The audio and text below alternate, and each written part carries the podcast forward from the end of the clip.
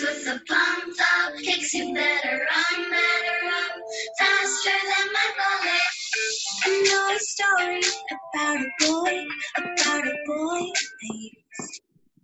Hola, hola, hola, buenas tardes, ¿cómo están todas las personas que nos acompañan y que nos escuchan siempre en esto que es Cerezo y 10 más, un podcast eh, distinto, le decimos siempre a la gente, pero sobre todo nos divertimos y es eh, una charla bastante distendida en donde no solamente van a aprender y van a escuchar de, algunas novedades con respecto a la actualidad del deporte, sino que también nos van a escuchar eh, bromear y sobre todo charlar con los protagonistas que en definitiva son quienes componen todo lo relacionado al deporte. Pero bueno, una semana más, si se quiere, de deporte eh, de COVID-19, con varias novedades y muchos temas para tratar. Sé que incluso Manuel nos va a decir más adelante una, una especie de bomba del mercado que, nadie de ustedes la tenía. Y posiblemente incorporemos más, a, más adelante a, un invitado especial que por ahora lo vamos a dejar eh, como una sorpresa. Pero bueno, eh, sin más preámbulos, quiero, como suele ser habitual, dar la bienvenida a mi compañero y amigo en esto, a Manuel Francisco Díez. Bienvenido, Manuel. ¿Cómo, cómo estás?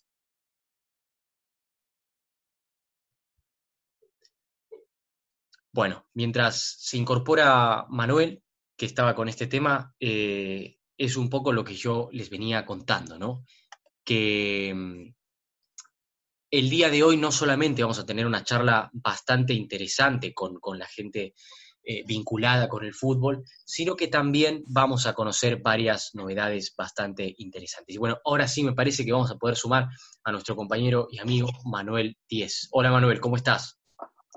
Mateo, ¿cómo estás? Buenos días. Eh, bien, bien, tranquilo, contento, eh, viendo fútbol eh, por lo menos algo de fútbol ahorita, ¿no? Quisiera que ya hubiera un poco más, pero lo que hay es lo que hay por ahora. Eh, contento, tranquilo, esperando varias cositas, esperando la liga inglesa, que ahora sí ya tenemos fecha, esperando la liga española, que también tenemos fecha, y le tenemos a la gente varias bombas, varias bombas de información, como siempre aquí en Ceres y 10 más, trayendo algo de información para lo que será un verano muy movido en la Liga Europea. Totalmente, y como bien decías, Manu, eh, cómo cambió todo, ¿no? Ya el simple hecho de. Después se discutirá, ¿no? El tema de los protocolos, de los abrazos, del público, eh, de que ya no es fútbol, de que sí es fútbol, lo que sea. Pero lo importante es que la pelota volvió a rodar y eso nos pone contentos a más de uno y al mismo tiempo nos da esperanzas, como decía Manuel, de que de a poco se empiece a reactivar en otras partes del mundo, porque este, seamos sinceros, ¿cuántas veces nos levantábamos en un fin de semana normal, si se quiere, a ver jugar al Hoffenheim? Nunca, nunca. Lo, lo, dije en, en podcasts anteriores, nunca en la vida he visto fútbol alemán y en, en, estas dos semanas he visto todo el fútbol alemán que no he visto en mi vida, aunque digo, a mí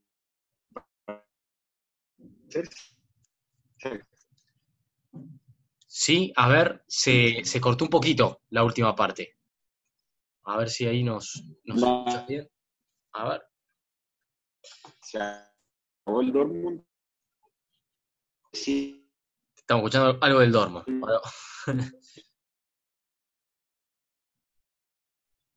Pero bueno, este, imagino, y mientras vuelve Manuel, por supuesto que yo lo voy a, interpretar un poco de esa forma, eh, ¿hace cuánto que no comentaba todo el mundo acerca de un gol de la Bundesliga? Desde luego fue un golazo impresionante el que hace Joshua Kimmich en el clásico alemán entre el Dortmund y, el Bayern Múnich, pero en realidad lo que decía Manuel antes es muy cierto. Eh, es una nueva realidad en la que estamos.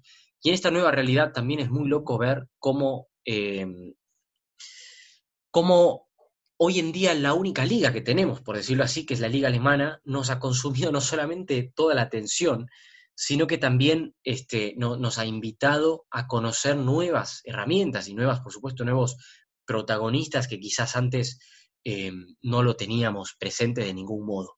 Pero bueno, eh, metiéndonos un poco en lo que ya tiene que ver con lo que se viene más adelante, ustedes saben, bueno, va a seguir estando la Bundesliga, va a seguir estando la Liga Alemana con todo lo que significa, pero también vamos a volver a ver la Liga de España, la Liga de Fútbol Española, que como bien decía Manuel, se va a jugar en un calendario apretado, algo que quizás no es lo ideal, quizás en una realidad distinta, pero dado el caso, eh, por lo menos cumplirá con los objetivos que tenía pautada la, liga. Ustedes recuerden que la Liga de España es una empresa con cada uno de los patrocinadores que forman parte de la competición y al mismo tiempo con todos los protagonistas que forman parte de la categoría, entre tantos eh, jugadores de, primer nivel, entrenadores, eh, managers y demás.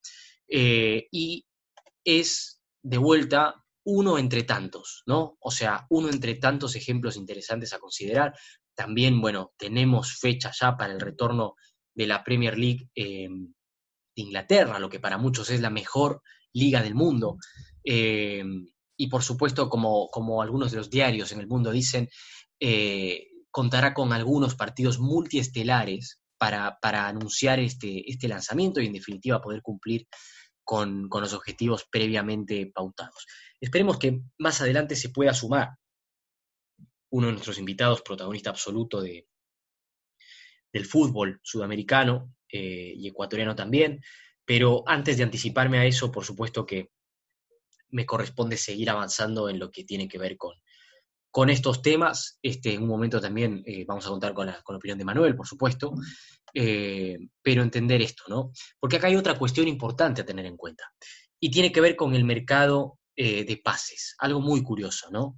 Y en este mercado de pases entender nuevamente que mm, una cosa era quizás la cuarentena cuando recién empezó todo este tema, era una cuestión cuando todo empezó, quizás la gente lo veía muy lejano, decía, bueno, en cualquier momento se va a levantar este, este asunto, en cualquier momento vamos a volver a, a ver fútbol y demás. Pero la realidad es que pasaron meses, pasaron semanas, y no solamente que nos quedamos guardados, por decirlo así, y en el caso de casi la gran mayoría de los futbolistas pasaron a cobrar el 50 o el 20% de sus sueldos, si es que lo cobran, sino que también se empezaron a vencer los contratos, porque existen varios acuerdos por préstamo y varios acuerdos por, por transferencia que en junio del 2020 empezaron a finalizarse. Yo ahora el único ejemplo que tengo en la cabeza es el de Marcos Díaz, arquero suplente de Boca, de amplia trayectoria en el fútbol argentino, quien en junio del 2020 finalizaba su vínculo y el equipo le dijo, nos, gusta lo que está, nos gustó mucho lo que venías haciendo,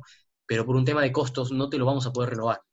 Y es ahí en donde son varios los jugadores que habrá que ver, no solamente en Argentina, sino en el mundo entero, de qué va a pasar en definitiva con sus contratos en una, en una etapa de tanta incertidumbre. Eh, ¿qué, ¿qué, te parece, Manuel, a vos algo todo lo que viene relacionado a este tema. Como te decía hace un rato, este mercado de pases va a ser una locura. Primero tienes el tema de que no sabes qué va a pasar con todos los contratos que existían entre y los que se vencían ahora. Y hay un montón de jugadores de todos los grandes equipos que su contrato está por vencer, que por ahora no se han sentado a, a decir renovemos una temporada más, dos temporadas más, porque los equipos económicamente no quedan bien parados de esta situación, porque pierden la mayoría de sus ingresos, que se los da el derecho de televisión, la venta de entradas todas las semanas, que los uniformes, todo eso. Entonces, los ingresos del club se ven seriamente afectados como para decirle a X jugador, ¿sabes qué? Te renuevo tres años más, te voy a subir 5 o 6 millones más tu sueldo. No, no están en posición ahorita los clubes de unos contratos tan jugosos, a mi parecer. Totalmente de acuerdo y acá me parece que cabe hacer la, aclaración, y esto yo lo veía alguna vez en un congreso eh, del fútbol, eh, que tiene que ver con el modelo económico a grosso modo que utilizan los clubes en Europa en detrimento o en comparación, en este momento es exactamente lo mismo, que los clubes de Sudamérica. Y decían, en general, ¿no? Los clubes de Europa, y no te hablo solamente de las cinco ligas grandes, sino en general, tienen una pirámide de ingresos en donde la base de esa pirámide son los acuerdos con patrocinadores, que esos patrocinadores, más allá de que por supuesto que quieren estar en la camiseta y en el partido de fútbol y, y en la valla publicitaria y demás, tienen acuerdos que van más allá de eso. Se pueden hacer activaciones digitales, tienen presencia en redes sociales. En definitiva, es algo que dentro de todo lo que pasó, se ha visto menos tocado. Esa es la base de la pirámide. Después vienen los derechos de televisación, que bueno, hoy en día eh, se puede decir que nadie los está cobrando. Y al final, en la punta de la pirámide, están recién los ingresos por ticketing y los ingresos por socios, entradas y demás. Es decir, es un ingreso que es relativamente menor en función de lo demás. Si vos organizás o se organiza así la, la pirámide, resulta mucho más paliable la crisis en función de los activos y de los empleados que tienes que manejar. ¿Qué pasa en Sudamérica? La base de esa pirámide está en el ticketing y en los socios. Es decir, o en el día de juego, con todo lo que eso lleva, ¿no? Con, el, con el fútbol, perdón, con, la venta de, de, merchandising, de productos de comida y demás.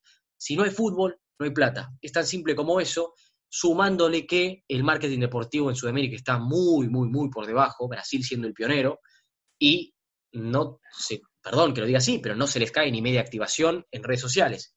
Te compromete totalmente. Los jugadores no están cobrando nada. Sí, total. O sea, el modelo, el modelo que tenemos nosotros en Sudamérica versus el que maneja Europa, como dices tú, es totalmente diferente y estamos lejos de eso. Estamos lejos de eso. Hablamos de que River, Boca, eh, equipos brasileños le compiten, pero a la hora del té no le compiten, porque son equipos, tú no puedes poner en una misma balanza Real Madrid, Barcelona, Manchester United con Boca River, digamos, en lo futbolístico, pues así, pero parte son dos mundos totalmente distintos, ¿no?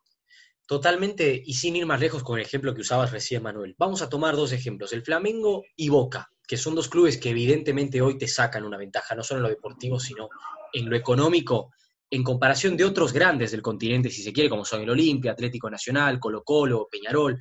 Bueno, hoy te sacan una ventaja abismal, ni se diga en sus países. Ahora, comparando, por lo menos en la nueva, en la última gestión de, Landim al frente del Flamengo, Landim es un empresario petrolero de Brasil, de las personas más adineradas del continente, si se quiere, eh, de mucha trayectoria en gestión y demás, no solamente logró reactivar al Flamengo en este punto y darle jugadores de primera línea, sino que el presupuesto de hoy del Flamengo se puede comparar con algunos equipos del final de la tabla de posiciones de Italia, por ejemplo, de la Serie A de Italia, lo cual ya es un montón comparando la brecha que existe hoy entre Europa y Sudamérica. Pero ¿qué pasa? Ni Adidas, que es su sponsor técnico, este, ni BRG, que es uno de sus sponsors principales, ni la Universidad de Río de Janeiro, por citar algunos este, que apoyan al club, han podido reinventarse y no solamente es culpa de ellos, también es culpa del público. Porque ¿qué pasa? Si en Europa se lanza una activación, no solamente que están los medios para hacerse, sino que también el público es receptivo y lo capta de otra manera. Lamentablemente, y lo digo lamentablemente porque en eso nos hemos querido atrás todos los que tenemos que ver algo con el fútbol, en Sudamérica eh, es imposible.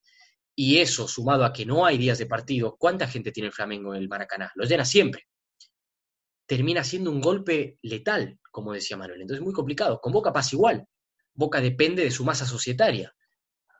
¿Qué pasa con Adidas, con Qatar Airways, que son buenos sponsors? Qatar Airways patrocinó mucho tiempo a la Roma, por ejemplo. Pero es otro público, es otro mercado.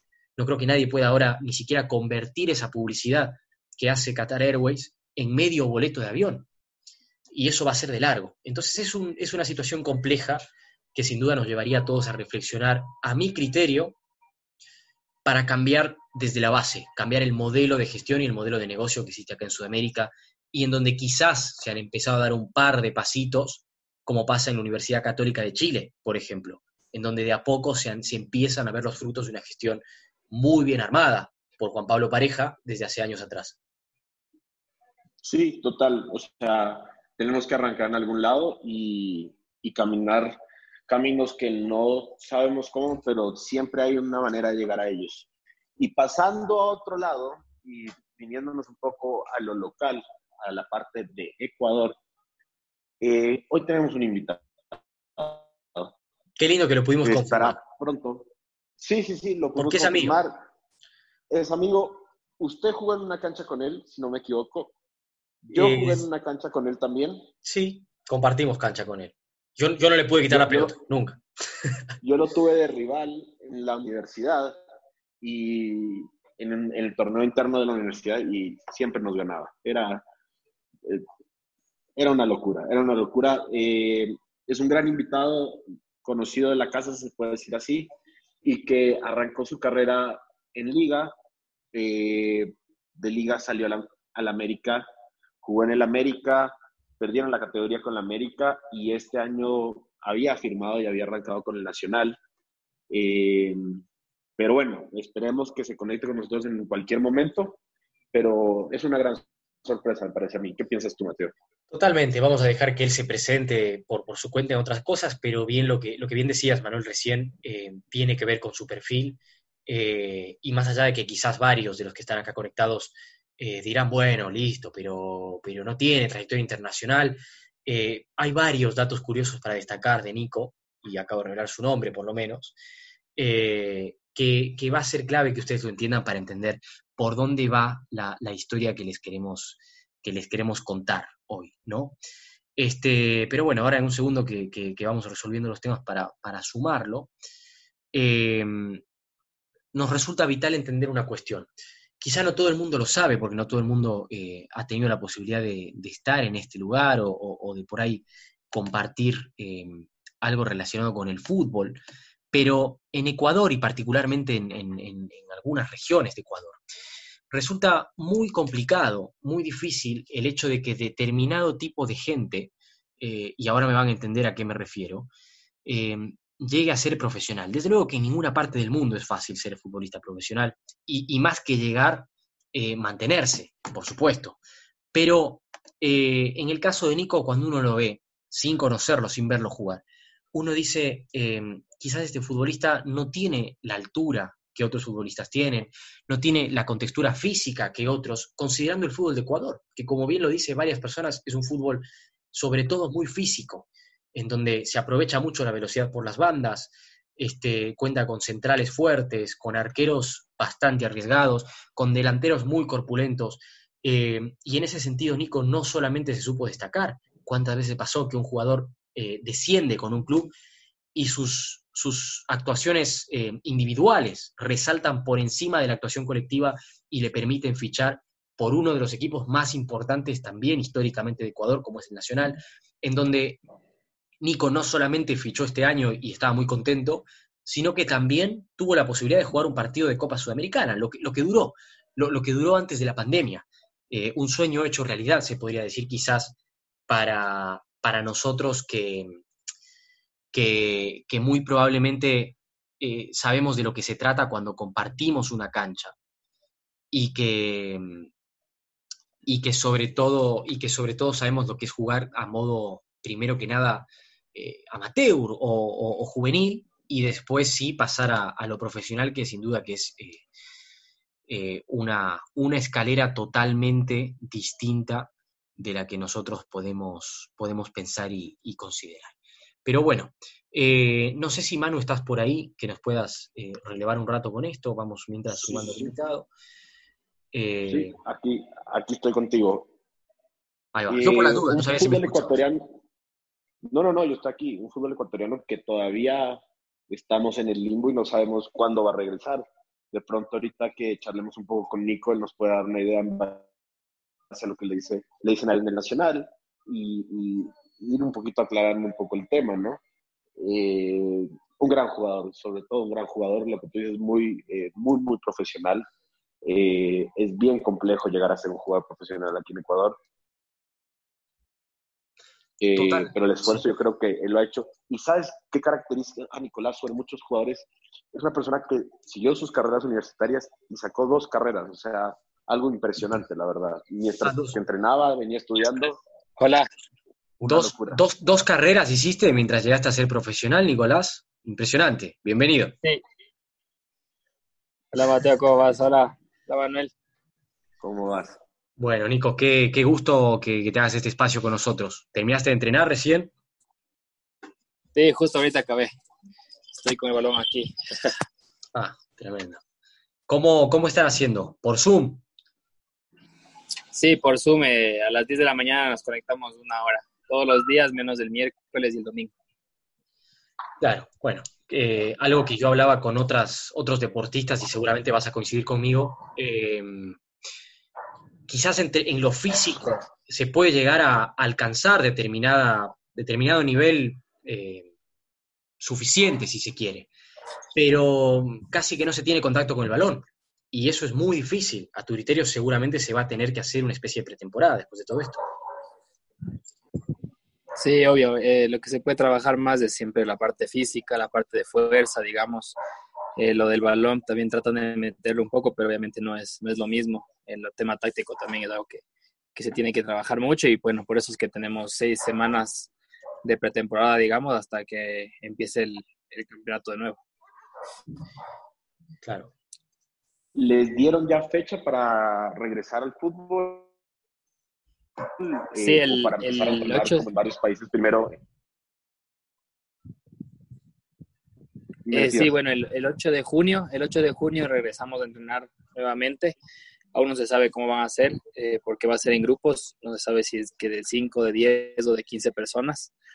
Ya nos mandaron las, las medidas de precaución, digamos, que tenemos que, tomar. Este día, sábado y domingo, nos van a tomar las pruebas del COVID eh, para estar por cualquier cosa. Y ya luego de una semana más, pues empezamos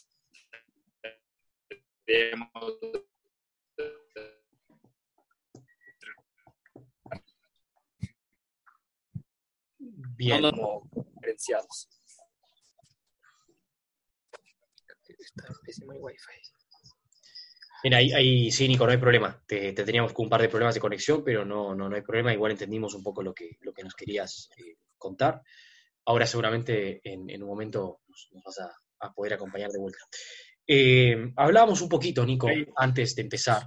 Perfecto. eh, de, de todo esto. Y decíamos, hey, más allá, ¿no? De que, de que a veces se hace muy difícil el hecho, va, siempre es muy complicado llegar a ser profesional. Quizás el desafío más grande no es solamente en llegar, sino en el hecho de mantenerse y después de construir una carrera, que en definitiva tiene muchos factores que, exceden la habilidad del futbolista. Eh, ¿Cómo fue en tu caso el arrancar en liga, este, empezar de ese lado, debutar con liga, esa temporada que tuviste con el América y en este caso pasar al Nacional y llegar a jugar inclusive partido de Copa Sudamericana?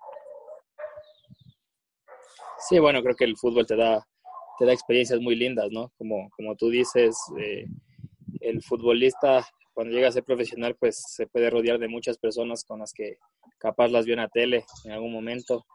En mi caso, yo, bueno, cuando estuve en liga pude estar con, con Araujo, con Enrique Vera, eh, con Neyce Reasco, que fueron campeones de Sudamericana y de Copa Libertadores, y yo los vi por, por la tele y fui a la final al estadio, entonces, bueno, creo que todo eso es lo que, lo que te da el fútbol, ¿no? De poder compartir con ese tipo de, de compañeros durante tu carrera. Eh, igual, obviamente, el debut en Liga fue, fue muy especial para mí, porque Liga fue el, el lugar donde hice mis divisiones formativas.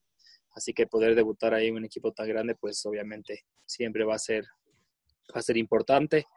Eh, y bueno, yo me voy de liga por, por el tema de espacio, por el tema de, de ganar experiencia.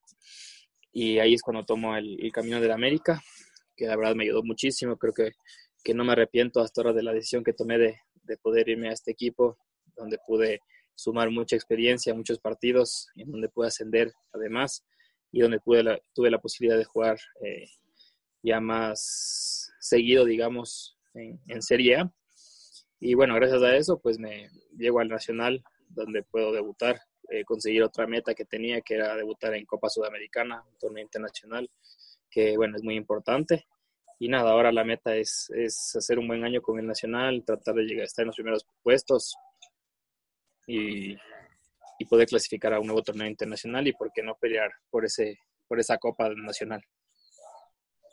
Me imagino, Nico, que entre tus sueños, pues has ido cumpliendo varios, pero siempre debe estar jugar para la selección en algún momento, ¿no? Sí, obvio, creo que ese es el, uno de los, de los objetivos más grandes que tenemos como futbolistas, poder llegar a, vestir la camiseta de selección, representar a todo un país, creo que ese es, eso es por lo que se trabaja cada día, digamos, por lo que yo trabajo eh, y me esfuerzo todos los días para poder llegar a ser uno de esos beneficiados o privilegiados de poder jugar en la selección.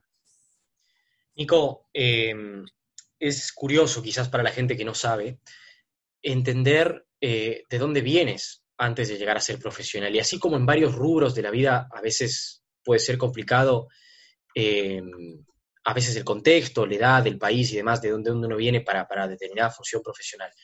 En tu caso, pudo llegar a ser un limitante eh, el entender que quizás en Ecuador, si uno repasa, por ejemplo, la nómina de los últimos años, de la selección, de los equipos y demás, el 80-90% de personas vienen o de la provincia de Imbebura o de la provincia de Esmeraldas, existen varios de Guayaquil, de Quito son muy pocos, son muy pocos contados con, los dedos de la mano, y menos aún este, nacidos en Quito, bueno, el Diablito Lara es de Quito, por ejemplo, era el, Chucho Benítez, pero salvo ellos, Santiago Jacome, eh, raro quizás ver en, como decía Manuel, una persona que tal vez venía de, un colegio identificado, por decirlo así, con un, con un estrato social un poco más alto, eh, en un rubro en el cual es más complicado. ¿A tu criterio fue un limitante? ¿Fue complicado en algún momento? ¿Cómo lo tomaste? ¿Cómo te adaptaste?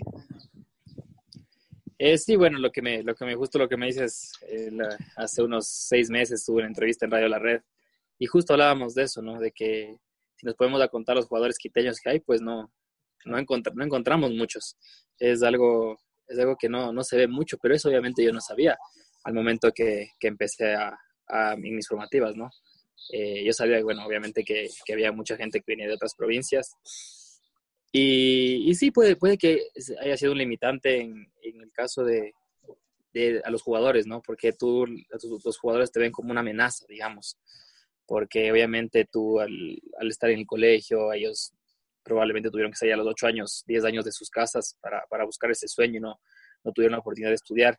Entonces te veían tal vez con, no sé si envidia es la palabra, pero como si yo, como si fuera yo mejor que ellos, pero obviamente yo nunca, yo nunca traté, yo nunca estuve así. Eh, al principio creo que lo que me ayudó fue que empecé desde los 11 años con, con, todos los chicos, que se puede decir que somos inocentes aún, ¿no? Que no hay ese, esa, esa envidia, no hay esa, esas cosas malas del, del, fútbol. Pero obviamente con el tiempo, pues eso se va cambiando. Cuando yo llegué a la América, me acuerdo que, que los entrenamientos era una patada, qué bestias, todos se lanzaban a matar. Eh, y obviamente se notaba, ¿no? Que, que iban por, por tratar de lastimarte, más no, no, más no por la pelota. Entonces, creo que eso lo fui manejando bien. Yo creo que siempre me he llevado bien con todas las personas, no suelo ser vengativo ni nada de eso, sino trato de, llevar calma en, en, en, todos los aspectos. Obviamente me molestaban, me decían gringo, me acuerdo también a San Francisco, me decían gringo en, en el América, pero nunca, nunca llegamos a, pelearnos por eso. Creo que, que, al llevarme bien desde pequeño con, jugadores que me topé después en, en un futuro, eh, se dieron cuenta que obviamente somos buenas personas nosotros también y que, y que nosotros también estamos por, el, por lo mismo que ellos, es el mismo sueño de, ser, de llegar a ser profesionales. Cuando estuviste en la San Francisco, de pronto no te acuerdas, pero en el torneo interno, alguna vez jugamos contra ti y uf, quitarte el balón era complicado. Lo hablábamos antes, Mateo. Cuando estuviste en ahí te dirigió Horacio, alcanzaste a estar un tiempo con Horacio, si no me equivoco. Eh, sí, justo eh, Horacio fue el que me subió a, a, la primera, digamos.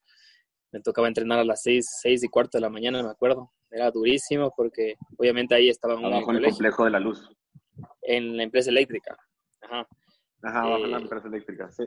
Sí, ahí entrenaba con, con Horacio, me acuerdo que estuve un año más o menos con él y me tocaba entrenar en la mañana a las seis y cuarto. Acababa de ahí, iba al colegio y luego del colegio me quedaba extras en fútbol del colegio porque tenía yo beca deportiva en, en el americano. Y después me tocaba ir en la tarde a, a entrenar con, la, con mi categoría, digamos, de la San Francisco, la sub-18, me parece que era ese tiempo. Entonces sí, fue, fue duro, pero como te digo, creo que, que, el, que lograr objetivos, lograr metas fue lo que me, lo que me ayudó a motivarme para, para poder avanzar a hacer todo, ¿no? Y creo que ahora que doy la, ahora que miro para atrás todo lo que he hecho, pues, pues me, enorgullece mucho y espero seguir sumando más metas en el futuro. Nico, alguna vez hablando contigo también me decías que eh, por ahí la gente antes de verte jugar o, de ver la entrega que tienes en cada pelota y en cada entrenamiento, eh, tal vez en, en, fútbol profesional, en donde es muy complicado ese tema, te prejuzgaban por, el, por quizás la estatura o, quizás por no tener la contextura física que convengamos en Ecuador el fútbol es, es complicado, desde ese lado son muy, muy grandes, muy fuertes. Y me contabas que algunos entrenadores, no recuerdo si era Subeldía, eh, quedó muy sorprendido con tu nivel desde este lado y eso eh, en cierta manera te fue abriendo puertas. Pero bueno, en general, ¿te pasó de tener que, demostrar todo el tiempo a los entrenadores que tu nivel de fútbol iba más allá de lo físico? Igual ahora estás enorme, ¿no? Pero antes quizás, claro. Sí, bueno, cuando, cuando recién empiezas, eh, obviamente la contextura de, digamos, de la raza negra, obviamente siempre va a ser eh, mucho más física, más grande. Yo me acuerdo que, que hacía gimnasio, digamos, tres veces a la semana, eh, otros, otros no hacían nada, hacían un día y ya estaban enormes. Les decía, ¿cómo, cómo hacen? Pero obviamente eso ya es, es la contextura física de, de, cada, de cada jugador, ¿no? Y sí, bueno, día fue el que, el que notó eso porque yo bueno, me siempre fui flaquito. Al, al, principio cuando yo empezaba era, era flaquito, me acuerdo. Pesaba 65 kilos y obviamente chocar con, con, los jugadores de primera pues era, era duro, pero yo nunca me, me hacía para atrás, yo siempre trataba de ir a chocar, así sea con el más grande y, eso fue lo que le gustaba a Subeldía también de mí, que como, como dice la palabra, no me huevaba, es lo que me decía él, que no me huevaba nada. Entonces, claro, a eso yo, yo siempre me, he caracterizado por ser un jugador que, que pelea todas, que va a chocar, que, que, pelea hasta el último. Y eso fue lo que me, me ayudó con, con su beldía a subir a primera. Y claro, ahora es, es, es importante también la, la, parte, la parte física en el gimnasio, ¿no? Eso es lo que he venido trabajando estos últimos dos años y medio, porque ya en el fútbol de primera eh, sí es un un pequeño limitante ya para, para mi puesto al menos. Hoy obviamente hay, jugadores chiquitos que son flaquitos, pero en otros puestos, pero para mi puesto creo que sí es importante tener una, una masa corporal eh, eh, la, la, necesaria, ¿no? Yo estoy ahorita con, bueno, ahorita peso 74 kilos y, y, estoy, digamos, de mi peso ideal para mi posición, para no perder obviamente tampoco velocidad, eh, que es algo que me caracteriza también en mi puesto. Este, por supuesto que sí, Nico. Em, yo te quería preguntar, más allá de que eh, quizás no, has tenido un, amplio trayectoria internacional también por la edad y demás, pero a tu criterio, ¿cómo está parado hoy día el fútbol ecuatoriano en función del fútbol internacional en Sudamérica? A usted le tocó jugar con Fénix, que si bien el fútbol uruguayo se puede decir que está un escaloncito abajo de algunas cuestiones, pero no deja de ser un terreno internacional. ¿Cómo, ¿Cómo está hoy el fútbol ecuatoriano? Sí, bueno, creo que el fútbol ecuatoriano ha crecido mucho en estos últimos años. Eh, si nos ponemos a ver, pues allá hay muchos jugadores que están jugando internacionalmente. Y eso es importante, ¿no? Porque, o sea, esperamos a, los, a que, los que los futbolistas que se van afuera, pues les vaya bien, porque eso nos, nos van a abrir puertas a los que queremos en un futuro salir. Y creo que sí, ¿no? El, el partido con Fénix, bueno, fue muy raro. Eh, habíamos hecho un excelente partido en Uruguay y nos hacen un gol de pelota parada que sabíamos que era lo fuerte de ellos, eh, faltando 10 minutos. Y luego acá nos cogieron la desesperación, digamos, y, nos hicieron un gol más. Y creo que ahí se, se, acabó todo. Entonces, pero sí, creo que el fútbol ecuatoriano ha ido creciendo mucho. Aún hay mucho más por, por crecer. Tenemos, yo creo que tenemos un, un alcance muy, muy, muy grande. Eh, si es que yo creo que los jugadores eh, tuviéramos una, los futbolistas ecuatorianos tuviéramos una mente más clara, una mente más estable, yo creo que, que tendremos ya muchos más jugadores internacionales eh, dando de qué hablar. Nico, un poco hablando de cómo va ahorita el tema con el Nacional. el Nacional formó un equipo de mucha experiencia y tienes jugadores como La Hormiga, Paredes, Olga Matamoros, Pedro Quiñones, eh, ellos llevan la batuta del equipo, eh, son líderes, o sea, cómo se maneja más o menos ahí ahorita. Sí, bueno, creo que, que todos sabemos los jugadores que, fueron al Nacional, jugadores que han pasado por la selección también. El caso de Máximo Banguera está, igual, eh, Padilla que ya ha ido a algunos partidos de la selección. Sí, creo que los grandes son los que, los que toman la batuta siempre ahí en el equipo, de, animarnos, tratan de hablar con los, con los más jóvenes, digamos, de darnos consejos y eso es importante, ¿no? Porque obviamente ellos ya tuvieron una trayectoria importante en su carrera y han pasado por muchas cosas que, que aún nosotros capaz no pasamos. Entonces siempre es bueno aprender de, de ellos. Eh, a menos de Pedro Quiñones, pues siempre me trata de dar algunos tips para al jugar en, en la posición de volante central. Y siempre trato de, de escucharlos, de, de, aprender de eso y creo que eso va a ser muy importante también para mí, para mejorar mi juego y, y mejorar mi, mi rendimiento en cada partido. Chévere, Nico, chévere. Nada, te dejamos, te agradezco mucho el tiempo. No sé si Mateo tienes alguna nota. Sí, sabemos que tu tiempo es corto, Nico, y te vamos a dejar ahora una más que a mí me encantaría charlar toda la tarde, pero este, te dejamos en un rato. Eh, van a ser dos preguntas en una, pero la primera es preguntarte, y te comprometo un poquito, si, si, si lo ves en condiciones a Hans Ortega de agarrar un equipo de primera división, pues puedes saltarte la pregunta. Y la segunda es si te tendrías que quedar con un top 3, por decirlo así, de entrenadores que marcaron tu carrera, no necesariamente buenos o malos, porque es pero sí que marcaron tu carrera, ¿quiénes serían y por qué? A ver, a Hans Ortega, bueno, lo tuve mucho tiempo en el colegio para mí es un crack. Eh, me acuerdo que al principio sí era una bestia, nos sacaba la madre en el, físicamente, porque obviamente antes de los entrenamientos eran así, ¿no? Que era más, más correr, correr, correr y no tanto el balón. Eso ha ido cambiando ahora con, con el paso del tiempo, ahora cada vez se usa más el balón y, y es menos estar corriendo. Eso es lo que me han contado al menos y lo que he podido ver también, porque pude ver dos clases de entrenadores diferentes, ¿no? Su el día era su preparador físico hacía todo con balón. Me acuerdo que nos sacaba la madre, pero era con balón. Entonces era, era chévere hacer los ejercicios físicos. Pero cuando llega Borgi, en cambio me acuerdo que nos llevó a la montaña de Pomaski y nos hizo correr así, no me acuerdo cuántos kilómetros habrán sido. Pero bueno, obviamente ahí se ven los dos tipos de, de, de entrenamientos, digamos que no, no, no es que uno esté mejor que el otro, solo que ya van innovando. Se ve como la, los entrenadores más jóvenes ya van innovando en, sus, en su tipo de entrenamiento, ¿no? Así que en ese caso yo creo que, que Hans sí podría coger un equipo de primera. Me acuerdo que una vez estuvo interesado en, en, en hacer eso. Eh, no sé por qué no lo, no lo ha hecho aún. Eh, pasó por liga, en las formativas pasó por liga y me acuerdo que le fue muy bien, porque estaba justo yo en la reserva en el año que él estuvo en la sub-14, me parece, o en la sub-12, y me acuerdo que, que, los equipos peleaban en, en, los primeros lugares siempre. Y de ahí, si me toca escoger un top 3 de, de entrenadores, pues bueno, el primero va a ser Subeldía, que él fue el que, el que me vio, digamos, fue el que me vio, vio que tenía condiciones eh, para estar en primera categoría y el que me hizo a mí también creer que, que podía estar, ¿no? Que podía luchar por, por, llegar a ser un jugador profesional. Así que le tengo que agradecer mucho y me acuerdo que siempre me, me trataba como, como, a su hijo más que como a un jugador y, y la verdad es que eso lo aprecio mucho hasta ahora y si es que tuviera la oportunidad de contactarme de alguna forma, pues lo primero que quería es agradecerle por, por, la oportunidad que me dio, porque gracias a él, digamos, se puede decir que estoy, que estoy en donde estoy ahora.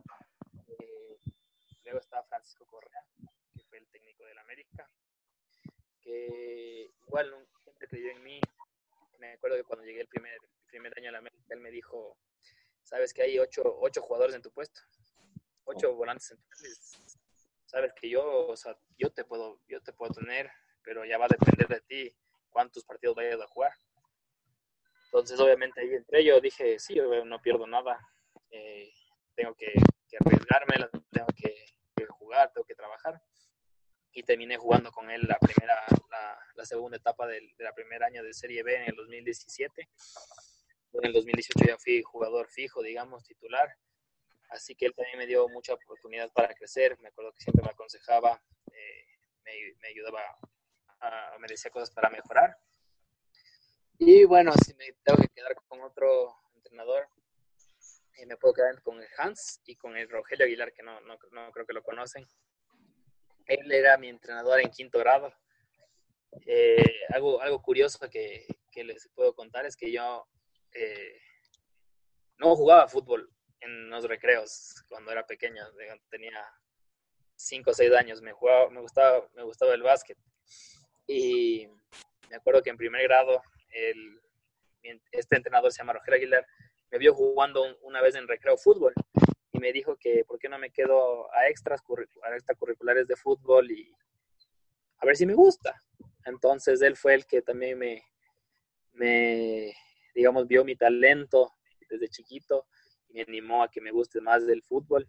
Entonces creo que por ese lado también tengo que, que agradecerle porque él tuvo el ojo para, para ver que tenía condiciones.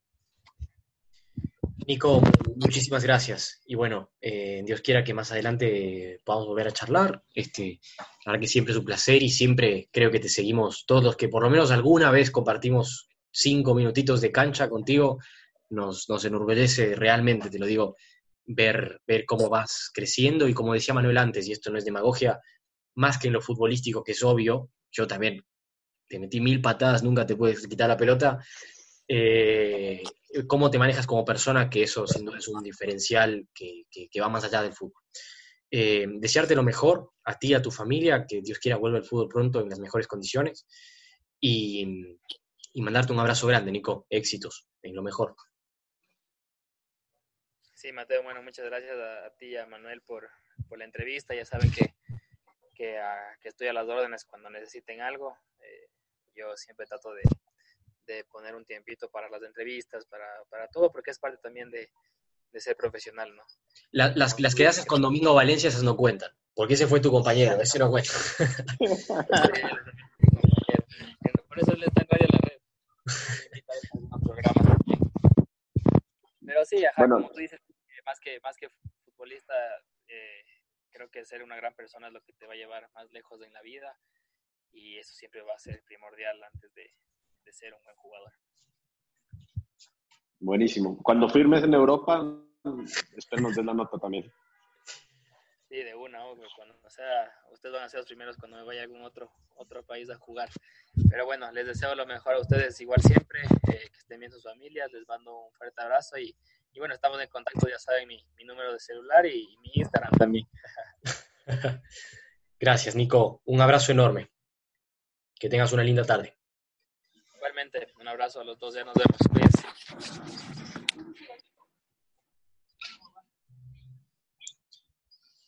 Bien, ahí pasaba Nico Dávila. Eh, bueno, se notó que es amigo nuestro, pero es verdad lo que decíamos, Manuel, que, sea un amigo nuestro es eh, una muy buena persona y sobre todo también es un gran jugador de fútbol. A ver, ahí va. Eh, sí, perdón, se había cortado un poquito, Manu pero, pero te escucho. Eh, bueno, y como decíamos, ahora mientras, mientras hacemos un poquito el cierre, eh, los invitamos ¿no? a los que escuchen, quizás nunca habían escuchado algunos, salvo que seas muy futbolero, no, no, no, no, tal vez no, vas a tener a tantos jugadores en tu radar, pero no solamente que es una linda proyección de fútbol, Nico Dávila, sino que también es, eh, se puede decir ya la realidad del fútbol ecuatoriano, uno de los mejores eh, eh, volantes de marca, pero también laterales, porque a la vez es un jugador muy versátil que se ha podido adaptar. Este, y, y dentro de eso, bueno, como él decía, se ha podido destacar también por su entrega con el balón, su velocidad, que es tremenda. más allá de su estatura, tiene muy buen juego aéreo, tiene una técnica brillante, le pega excelente de afuera. Y todas esas son cuestiones que claramente un equipo del nivel del Nacional, que iba a jugar y jugó, de hecho, torneo internacional en este año, eh, vio en Nicolás cuando jugó en América, ya venía marcando en liga, que bueno, eh, quizás algunos dirán, bueno, ¿y por qué no despuntó en liga? Habría que entender, ¿no? La cantidad de jugadores que tenía liga y que tiene hoy en día en ese puesto eh, y lo difícil que se hace, no solo para Nico. Tenemos a Jordi Alcíbar, por ejemplo, de lo mejor que yo vi en Ecuador, tercero en el mundo sub-20, y es raro que tenga cinco minutos en el equipo.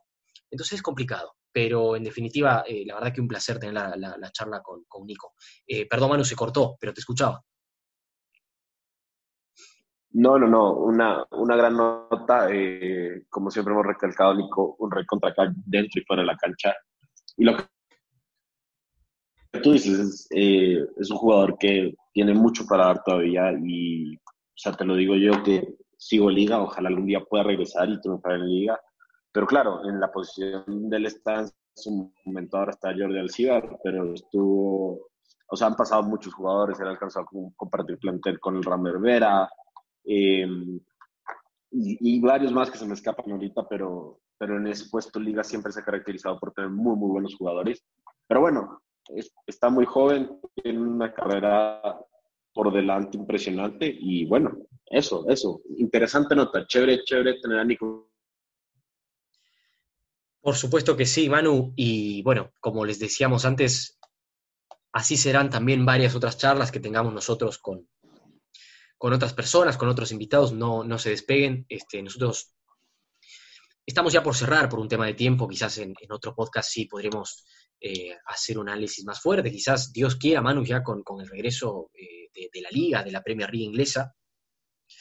Y por supuesto del fútbol que más nos gusta, que, que es el fútbol sudamericano también. Eh, no sé si te quedó algo de información y si no, vamos, vamos cerrando ya, Manu, y nos volveremos a encontrar en la próxima. A una próxima y bueno, solo les voy a soltar una, una bomba de último minuto. Por favor. Eh, Liga Inglesa, 17 de junio, confirmado. Liga Española, jueves 11 de junio, Sevilla Betis, y va a haber 35 días de fútbol y se acabará la liga. Todos los días. No, me encanta. Todos los días, todos los días fútbol, todos los días fútbol, fútbol, fútbol, fútbol. Un día un partido, otro partido, otro día dos partidos, otro día tres, otro día uno otra vez, pero 35 días de corrido de fútbol. Y una a los hinchas del Barça y a los que siguen un poco a Lautaro Martínez, que pronto les contaré que quien reclutó a Lautaro es con quien hablo ahorita, pero eso es una anécdota de otro día. Eh, el Barça lo quería y el Barça quería cambiar tres jugadores por Lautaro.